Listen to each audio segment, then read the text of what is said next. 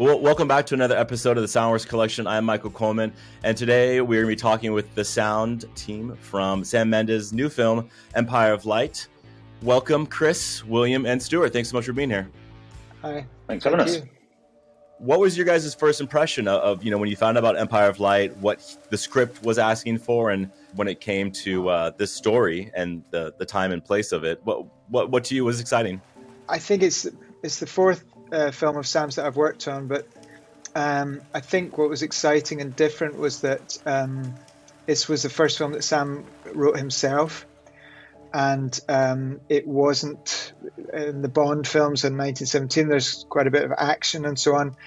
Uh, so this is um, no less challenging because it's about the intimacy and the subtlety of the characters and the dialogue between them, and you know every word is significant, every pause is significant, and I just felt, I mean, the characters are vulnerable and they're endearing, but I, I, I just knew that uh, for me, capturing the performances live would be essential. So, um, and that also that Sam's process, you know, his theatre background, he's all everything revolves around the actors and the performance, and everything has to fall into line around that. So, um, it was about preparation so that we could let them play on that stage and we could step back and you know capture whatever they did. This is an all-star cast. I mean, Olivia Colman, Michael Ward, Colin Firth, Toby Jones. It goes on and on. I just that's just on the screen. Behind the screen, I mean, we're talking about Roger Deakins behind the camera, Trent uh, Trent Reznor, Atticus Ross with the music, editor Lee Smith, I mean, it just seems an all star cast and crew. You know, Chris and Will, what was your sense of walking into a Sam Mendes film, your first time working on with, with him? You know, what, what, what was you, where, where, was your head, Chris?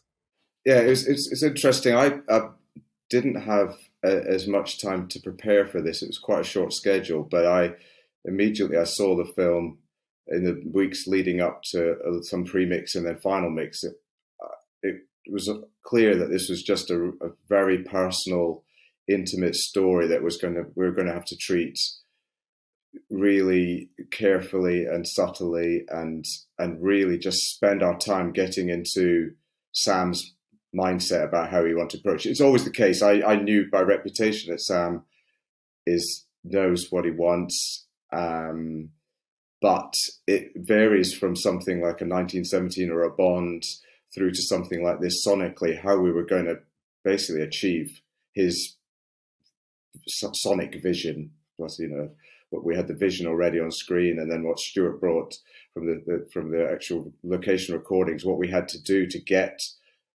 those performances, these amazing actors, and then just blend it into something that really felt super personal and, and moving. So that that was the kind of you know that became apparent pretty quickly, and then we and we just got to work on that.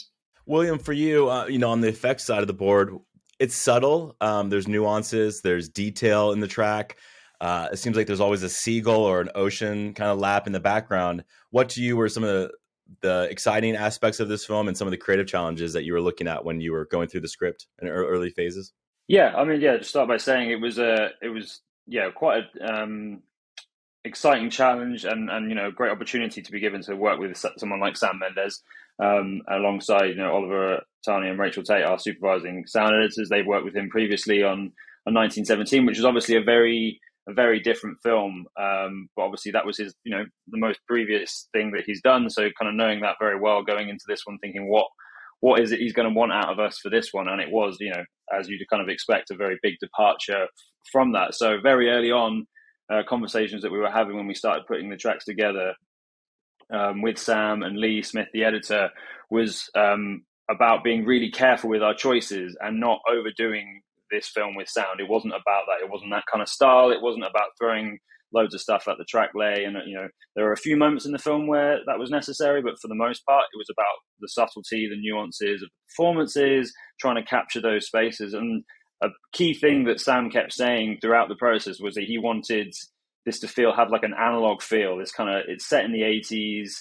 You know, it's it's set in a cinema. It's all about film. It's kind of this love letter to to cinema and filmmaking during that that time period. So we wanted to be, you know, very precious about that and making sure that we're kind of in line with what Sam wanted. So with that in mind, we kind of you know we were stripping back layers all the time, even when we thought that maybe you know this is as subtle as it could get. Sam was taking it to another level of like, no, no, I want to pare. This thing needs to go right back, and there are some real moments in in the track where it's just almost nothing. You know, just to really hone in on on those performances. As a, as a scene early on, I think it's when she's in the bathtub, and it was just like we played so many around with different water spaces and atmospheres, and it was just like, no, I just want I just want the production sound and nothing else. And then when we cut back in with the atmospheres in the next scene, it, it, kind of you know it draws us into that that scene with with you know whether it's a seagull or it's a wave or it's you know it's a wind. Everything was you know most scenes have not not too many things, but it's the right choices were being made throughout the whole process. And Sam was so involved throughout this. You know, there was with the, like Chris said, the schedule was quite short, um, but the mix itself was quite long for for the schedule. It was more about have, being in a room with Sam and going through this through this mix. And so he was there the whole time, and we were kind of inching through it scene by scene, um, and and kind of you know almost kind of on the fly making decisions. You know, right, this scene is actually more about this now, and we want to use these sounds and and kind of really kind of crafting it. You know, um, with him all the time. Um, so yeah, it was it was uh, it was it was a you know a very a very very much a big privilege to to get to work with him for sure. Um, and obviously we have those moments in the film like the you know you've got things like the, like the riot scene I guess is the biggest moment for for sound in the film. So when we have those scenes that come along that are full of sound, they have such a such a you know big impact because it's so you know it's it's like we've been so subtle throughout the film right up until that moment. Yeah, I definitely want to go through that scene because it, it's it's an incredible moment in the story arc. Uh, you know, Stuart, for you being on being on location, understanding that space, what do you do lean into when it comes to preserving, you know, dialogue, um, performance? How does Sam like to run his set, and and you know, do you find that you know is is he doing multiple takes, and uh, what type of coverage are you usually running with? You know, working within. You know, most of this film takes place in the theater. So, how, how did you find just the, the sonic environment of that space? I think well, it is the, the first thing is it's not a real theater, and that was a, a big uh, challenge for me because there, there was sort of two strands to my approach. I think to the sound for the film. One was the preparation and planning, and then there's the actual recording and uh, during mixing, during filming, which is the other. Um, the the idea for this film was to um, build a pop up stage on the seafront in this south coast uh, town. Um, and it was basically a tent built by some guys who build stages for rock and roll, and um, they do other stuff as well. And it, it, you know the the specifications for the soundproofing we were going to have on this pop up stage were you know they looked pretty good on paper, but um, after the tent was built, we the plan was to cut one side out of it and put glass doors in along the front to let the light flood in. You know, it was it was that was why it was there. It was for this location by the sea, um, and the, the so the customers could come in and out, but also the noise was going to come in and out. And we're not uh, in the 80s; we're in the uh, 21st century, and um, that was a real concern for me. So I uh, went down to look at the site a few months before and. Um, flag it up with the producers, uh, take stock of how windy and stormy it was down there. My God, it's really windy. And um, so uh, we, you know, put things in place. We brought, made sure the services were going to come in, like power and heating through the floor. Um, that the set was self-supporting on its own steels, that it wouldn't be in contact with the frame of the tent because then any wind or weather vibration could go through the thing. Uh, the glass doors along the front. Um, we talked with Roger Deakins and, and production designer Mark Tildesley about could they be double glazed, um, but they thought that at that time in the 80s it wasn't common. So Mark was great, and we went through loads of types of glass. We found this really thick acoustic glass that's used in office buildings. Built a test door and we got the glass put in like a rubber gasket so it was isolated so the vibration wouldn't go through into the frame of the door, into the frame of the set, and so on. but all all this preparation is just so that when the time comes, that everything's geared towards of the live performance, and um, with Sam working with the actors, that we can step away and however loud they are, however quiet they are, we we can hopefully capture that in a way that uh, is going to be appropriate for for such a a film that's quite um, stripped back, like, uh, like Will and Chris were saying. Sometimes you feel that it's it's all in a it turns on a word and and uh, in this these um, voices and the dialogue, um, and the impact of that comes in when the the effects come in in other ways, and it's um, but it yeah. So the there was a lot of preparation. There was lobbying the caterers and the production to that food waste would be dealt with so that we wouldn't get loads of seagulls roosting on the roof and uh, all these little things just to or when there's period cars i mean i i, I do i i'm old enough to almost remember the 80s but i don't remember how loud the cars were back then. I mean they were shocking. So choreographing the cars so the loud ones weren't going by when they were saying something important and things like that. It's all just seems very mechanical but it's it's because you know that when you're doing the scene, you want to be sitting there, you want to be listening, fully concentrated, and you know, feeding off the the the rhythm of the of the actors and so on, and uh, and trying to get a result that you that you think suits the suits the film and that Sam will be happy with. That's great. Well, I'm looking at some of the specific scenes that I, that just stuck out to me. This this one moment with the man in the lobby. You know, he's eating and drinking. He's talking to Stephen, and there's a a patience. It makes the audience lean in in a way that I, I, felt like just sonically would have been completely different if it was treated any you know any differently.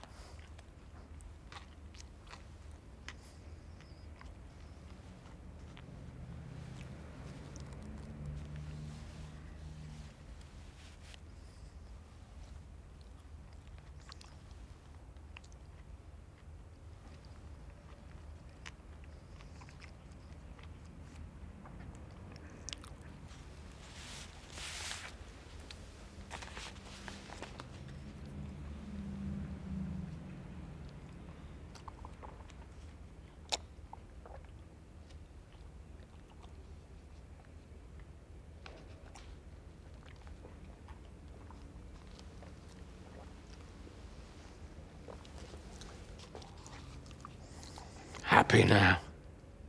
We kind of filled the lobby out with all the crowd and chat with everyone in there, and that had kind of continued out because that's what the scene was going on. And Sam had this concept of like, I want that just to to you know this kind of hushed as soon as you know those like that that final moment in the in his in his dialogue is kind of thing. I want everyone to like hush, and it's almost the crowd within that lobby are leaning in, and the audience with that are also leaning in. So we were kind of like you know, finessing the amount at which we push that forward. And Sam was constantly trying to push it, like, push us, push us hardest with that, you know, as, as kind of, you know, as force that moment as much as we can. And it really kind of works to a great effect. And you're watching that scene and as, you know, as it builds and builds and builds and as, you know, the crowd within that lobby kind of are silenced, you're kind of like, you're, you, you kind of get drawn in with them. Chris, what, what, what could you say in terms of from the tracks that Stuart gave you versus what you guys accentuated? What what was kind of the before and after effect of, of that scene? This sort of simple starting point for something like that is the nice clarity of dialogue, and so the spaces you're not inhabiting with noise from location, which again, Stuart, having done all that work to get it nice and clean, you can. Uh, so the, the sort of main dialogue track does its thing as long as you have that control. So then other elements for me would be the crowd and and then dovetailing with what Will was just talking about, really just stepping them back because they're the they're the good dramatic things this this life around that is reacting to the moment in addition to this this more stylized thing that's happening with the effects going quiet. So uh, because of lack of music and just keeping it so so transparent and clear there's actually only a small number of elements to just weave down to the moment and then expand again as we get back into this um, as this sort of drama unfolds subsequently. And yeah, it's um, so from my point of view, once you've got that control, which always is a mixture, is what you want as a dialogue mixer. You want to have have some control, and then you can just subtly change some levels. And and and Stephen's performance is so good, his calmness again. You just it's nice to get a, nice subtle level on his dialogue there as well. Uh, one of the scenes later on with Hilary, when you know the police and the social worker are breaking into her flat, to me, um, the film could have almost ended right there. It just seemed like that was just like the pinnacle of, of tension, and it really just takes off in a way, just with her performance and everything that you guys do sonically.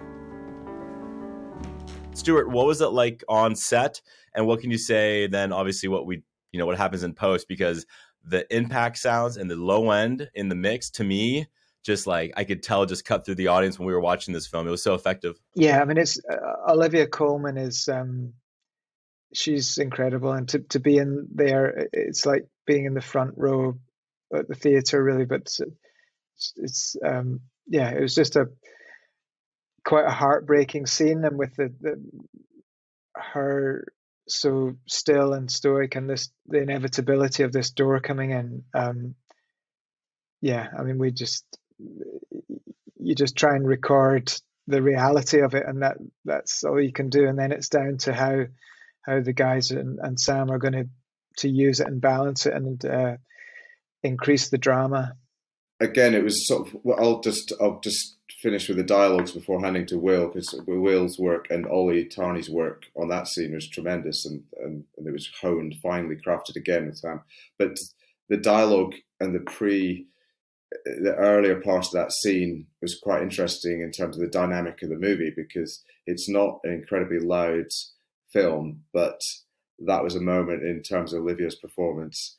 Hilary just was allowed to go loud when it really went. And again, you know, you need the tracks that she, at her absolute loudness, she, it was meant to be properly, properly discomforting and, uh, uh, you know, yeah, disquieting to hear. And so I was kind of that's a moment that's just I know that I'm thinking technically I can let it rip, which is you know with dialogue it's always interesting where you where you put your dialogues. Which her her her arc starting the, the laughter early on in the scene, and then Stephen's just um, uh, uh, absorbing all this story, and and then so that went early on, and then the police arrive, um, and as I said, Will and Ollie produce something quite special in terms of the, the, the and we'll talk about the, remainder of the scene. Yeah, that was quite a hard thing to get right because it's such a, you know, the, the, way that that moment builds. Sam always wanted it to increase in its intensity. You know, as the music starts to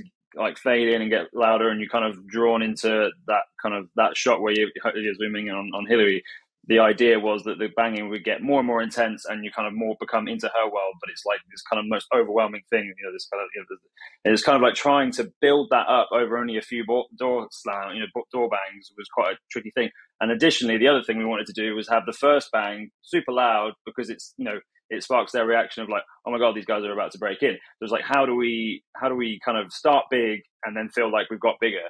Um, and so okay, we started out with maybe there's probably about five or six elements that make up that that impact on the door.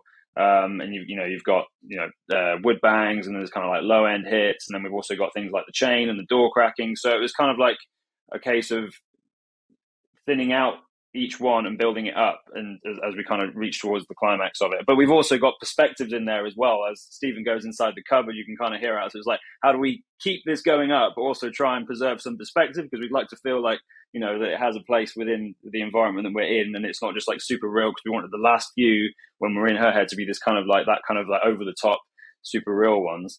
Um, so yeah it was a real kind of uh, you know uh, like you know took our time over it crafting it through and it was like it was and as we kind of approach the back end ones that's where we use like utilize a lot more low end. There's like subharmonic you know generators going on there and then also we can kind of utilize the you know the room a bit more and it kind of pans into the surrounds and we kind of use more speakers. So it was kind of like you know starting there and then doing this as we kind of built up to that last point and adding more and more elements in. And the fact that you kind of adding in those the, the chain rattles and the door cracks kind of help sell the idea that this door is about to break. So by the time you get to the last one and it does burst through that's a mixture of you know all the elements that we've added plus Stuart's production recordings because that's you know it was a great sound on set because they actually did burst through the door and made an amazing sound.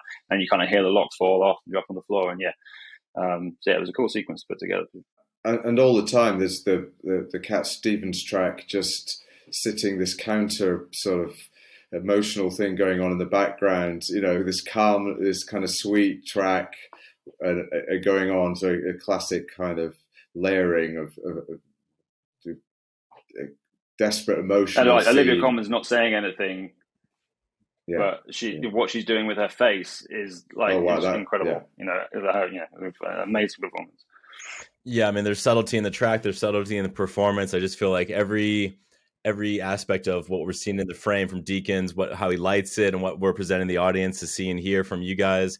Uh, yeah, I mean, it's we might say, oh, it's a quieter film. There's not many dynamics, but that's not that doesn't make it any easier, and it doesn't definitely it doesn't make it less interesting because there's less you know no, um, sound information. One of the you know obviously leading in a little later is you know with the, this riot um, we once again we we shift from a music track into the sirens and then it shifts to a very dangerous environment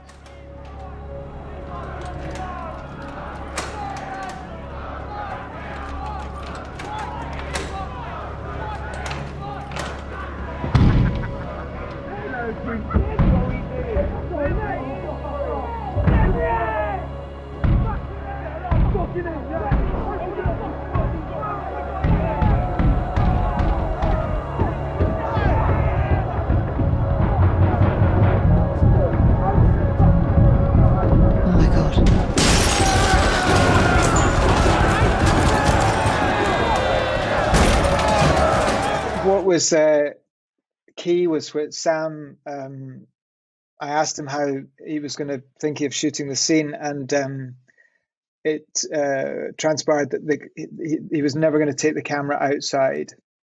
So you had this in the script. You had this um, parade of these gleaming scooters going by, and all this uh, kind of fun uh, holiday atmosphere, which then turns kind of nasty but the cameras are never going to go outside. So it was um, having microphones inside, also having microphones outside, so that you, uh, could control that when the skinheads come to start um, shouting abuse through the, the glass, that we could have control over how intelligible or that wanted to be. Um, and but it was yeah, I mean it's it's quite shocking to be faced with that, even if they're acting that kind of uh, you know racist violence, which we kind of maybe think that that doesn't happen anymore, but it, it um, this was yeah like a real thing in the 80s and um, yeah it, it, was a it was powerful people were um, there was times when it felt quite serious and, and people weren't messing about Chris and Will, in terms of taking production tracks, accentuating with the music track, and also this kind of background of sirens, what was the right balance? And it builds in. First, it, it, it's oh that this is like Stuart's saying here. Oh, this is interesting. This celebratory. Oh no, lock the doors. Now lock the doors. Oh my God, people are coming in. How did you guys want to build the track so it stacks and the intensity grows throughout? Uh, just uh, you know, there was a shape uh, again, heavy lifting from Will um, and the subtlety, and I'll let him talk about the effects and the way they appear, because it's a rather beautiful opening up of where they, you know, the sound of the bikes, the distant bikes is intriguing and so on. From our point of view, um, in sort of the left-hand side of the desk with the dialogues and music, it had a similar shape, but it just again had to just be the core, the sort of skeleton, the main, the spine of the scene, and it just started with this rather nice the party for Hilary and a rather chaotic sound, and then we just had to get that balance of just starting to hear this intriguing sound, which it turns out to be a dark eventual sound, but it's warm and, and intriguing initially. So and then and the music shape actually from you know we haven't really talked a great deal about the Atticus and Trent um, score, but it's that cue again just had a really good shape that I didn't have to work it that hard once we'd established this dramatic um, sort of trans long, long transition. Uh, I mean, the key things for me were the the, the, the dialogue and, and crowd. That, that when they were when it got really horrible, when they were banging on the glass and so on. So we had this choice of how muted and how stylized we, we really made that and using EQ to really muffle the voices and maybe and use a little bit of glass reverberant uh, using plugins for that. So we kind of pushed and pulled that the sort of reality and more into the head, and so we allowed that to really go. There's there's, a, there's one obvious shot where the, some of the main skinheads are right at the glass, and it's kind of it's really shocking. But we didn't. We actually made the voices really muted, and so it's very disturbing.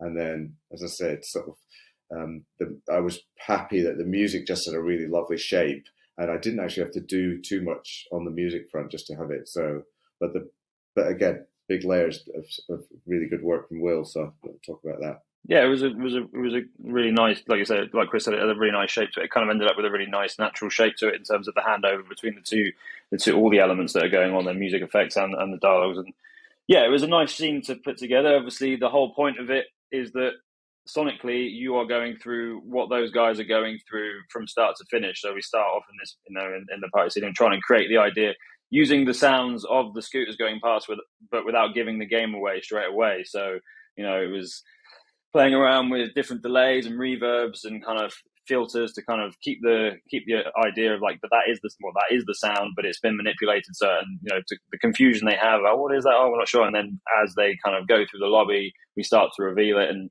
Sam had this idea that we wanted it to start really narrow as they're kind of walking down the corridor, and as they open up, as they walk into the lobby, it kind of opens up, and like Chris was saying, it's kind of this warm, like you know, oh, they're enjoying the idea that there's this kind of parade of scooters going past, and it's all kind of you know everything, everything, everyone thinks everything's all good, and obviously the the mood shifts very quickly once we start hearing all the crowd from the outside, the shouts, and then that's when the score kind of starts to come in. You kind of the low drone creeps in, and then start to feel a little bit uneasy, and that's the point at which skinheads start banging up against. Uh, well, they lock the doors first, and then the skinheads bang bang against the uh, the glass. And yeah, like Sam had this idea where we wanted to kind of over accentuate the two worlds, like the people on the outside and the guys that are safe inside. Um, and I guess the best way to describe it is almost this bubble bursting effect, this kind of build up of the guys kind of piling up outside.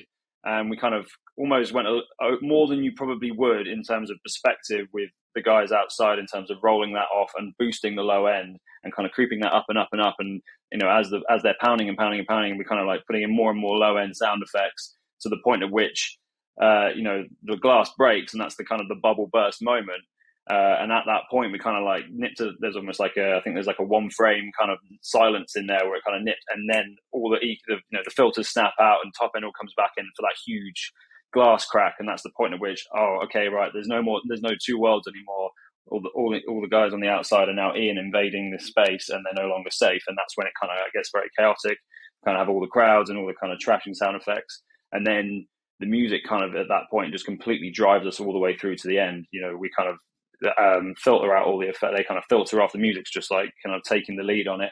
And the way that that works out, we played around with it a few times, trying to you know, we went really real with it, you know, and just had all the sound effects in and the music and everything. It was kind of like this just riot scene all the way through to the end, as you kind of would. But then, you know, playing with the idea of filtering filtering out all the all the sound effects to nothing and just going with the music really kind of drew drew you in to the severity of what's going on and how brutal it was and Stephen and it kind of you focused in on the two main characters which was Stephen and Hilary uh, more than all the stuff that was going on around that um, and that was kind of, you know, that made that scene even more shocking watching it that way. And then, you know, as the sirens start to come in, they, they kind of like bring us back into the real world. It was a nice way of being able to kind of ground us back into reality by kind of having the sirens come in filtered and reverb, and then they kind of like end up being that kind of comes off, music comes out, and then we're, we're into the ambulance.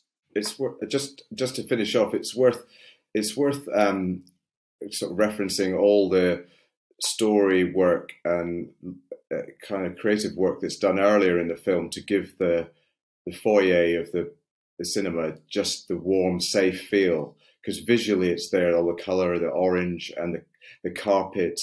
And so sonically, that and that was discussed really early on that this was going to be a safe space. It wasn't always safe emotionally for uh, Hilary, but ultimately that was uh, how it felt, it looked, how it was shot, and the sound had that thing. You didn't have this br- any brittle reverbs or anything, so you would that feeds all the way through the film. Then and when when we have, have seen set set there, and it meant that even even prior to the the, the, the riot taking hold and everything, there was when they all line up outside, you've established this. They line up and they're all smiling and enjoying this incredible sort of feeling of watching the scooters go by. And that's sort of you've built that up. You've actually paid your dues early on, story wise, and we also could get involved sonically and and clearly. Um, you know Roger Deakins' work and the and the way it worked, and, and Stuart just allowed it to be uh, to get the right tone. You know, Stuart, I'd, love to understand in terms of you know uh, knowing that this is a quiet track, knowing that room tone, breath, things that would probably fall into a Foley kind of realm. How much how much of that translates do you think to the final uh, in terms of that that handoff between does a quiet track mean that there's more you know emphasis on the production tracks? Or do we then rely on more of the foley team to to help ele- elevate some of that? Like what's the what's the balance in your guys' mind especially for this film? I think it's an interesting question because you're obviously the, the the small things are kind of amplified. So the, the small, you know, the breaths, the lip smacks, all the, the clothing movement are amplified, but also the things you don't want are amplified, the small things. So you're kind of you're wrestling and clinging on and fighting and kind of putting out fires and to, to stop those intrusions that you don't want. Um, but uh, yeah, I think it, it, it's the you know the use of uh, foley and everything just to to ground everything and and make it sound real was was uh, was essential as well, but but used in the same way that um, we've all been working in a, in a subtle way and only as necessary just to to to make it feel real.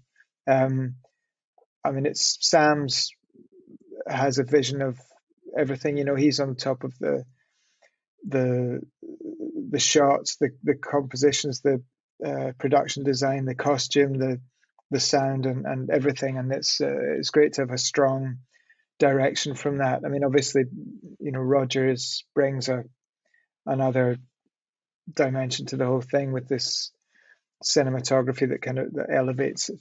But um, yeah, I think we're we're lucky to have Sam's vision of it that he's quite clear in what he wants to preserve and what he wants to take from from post and from production.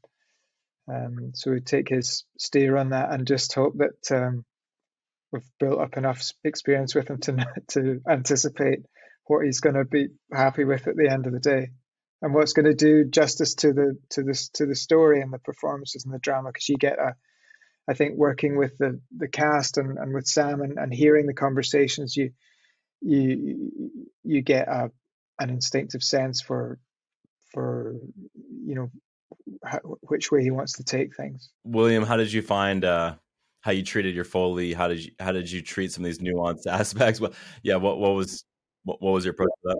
Yeah, I mean, obviously, like number one with this whole film was getting as much out of the production track as possible, and Stuart did a fantastic job with everything that he captured. In fact, there was, you know, a whole bunch of wild track stuff that Stuart did as well that we made huge use of. You know, with atmospheres, seagulls.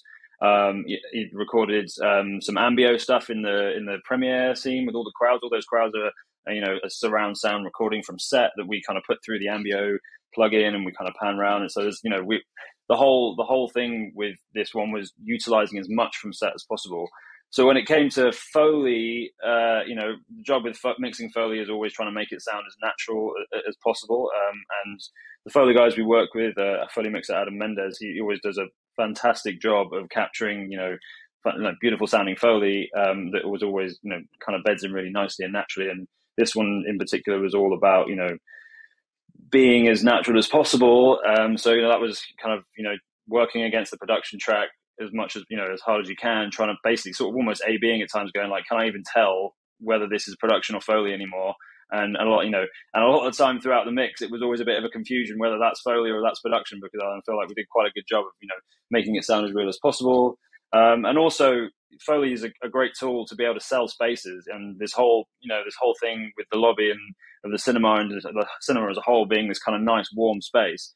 The Foley was a great tool to be able to sell that, you know, using nice, nice, lush kind of soft reverbs, um, to to help you know accentuate that space. Always tend tend to go a little bit um, you know quite heavy on the verbs in spaces, but you know n- not even if the even if the dialogue's not necessarily covered in reverb, you can kind of use foley to kind of sell a space. You, you know you don't want to cover the dialogue necessarily in a huge verb because it kind of gets kind of a bit washy and you kind of lose in, intelligibility. But foley can be used to kind of sell that space. So um, I always kind of tend to use that as much, you know, as for, force the idea that this is the space that you're in, but without overdoing it because as soon as it starts to become foley and everyone goes what's that foley you know you, you kind of lost you, you're not you're not selling it anymore um, so yeah, it was a, it was a, you know it was a really nice challenge. Like you say, it was it was it's it's not in, it, not always an obvious use of it, but this was a real kind of uh, a test of how subtle you can be with that, with whilst kind of keeping to the brief and kind of selling this idea and matching the visuals and the spaces that we're in, and kind of really trying to sell this kind of you know at times really magical world that Sam is is trying to create.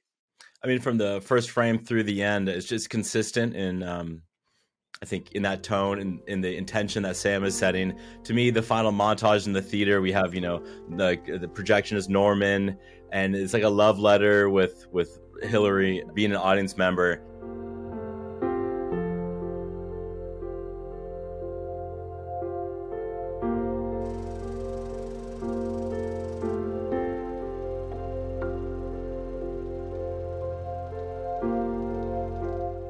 Any of their last takeaways for you guys in terms of what you appreciate about working on a film like this? I mean, obviously collaborating with someone like Sam Mendes, I feel like is a dream come true for for any creative. So yeah, maybe Stuart, what, what, what can you say in terms of Empire of Light? How is this unique and different from the other films you worked on with us, Sam? What, what do you appreciate? I think it's a, yeah. I've worked on action films with a lot going on all the time, but this was no less challenging because this about the small details which are um, in this in the story and with the actors there these details are amplified in significance um, and which means that you, hope you spent enough time getting rid of all the small things that you don't want so that you can concentrate focus on capturing the things that you do want. And just it, it sort of drives you every day when you when you work, you see a scene played by these uh, actors, the performances that are sort of one-off takes where they it just hits the the nail on the head, and um, that drives you to each day to kind of think, you know, can we improve on that? How can we do it better? What's you know, you just want to um, to sort of honor the the position that you're in and and try and and uh, capture that and preserve that so that everyone can experience what you just did experience on set. Perfect, Chris. What about for you? What, what, working with Sam for the first time? What were your thoughts about Empire of Light? What's unique about this one? I mean, I knew by reputation that Sam was just going to be meticulous and demanding on a level of if if you could do the job and and do it with good communication and understand where he was going. It was so this kind of you know, it was the first time working with Sam, and and then it was so it was mainly Sam and Lee Smith in the in the theatre.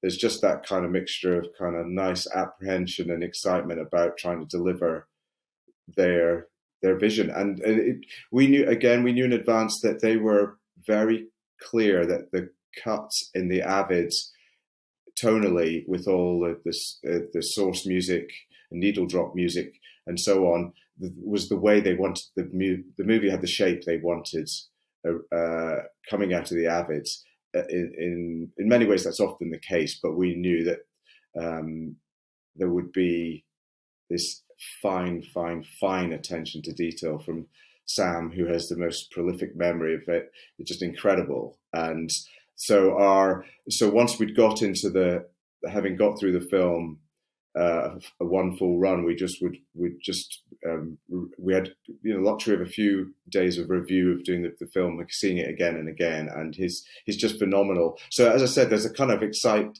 exciting level of pressure that comes with working someone at the top of the trade like Sam, and uh, and and that was exciting. It was great, and again, all all the all the factors, all the people involved, as you described earlier, is just sort of pretty incredible. So uh, a, a, great challenge, and hopefully we did um, did okay. But you never know. William, what about for you? Yeah, I mean, like the guy said, it you know, it's a fantastic opportunity working for a very prolific filmmaker.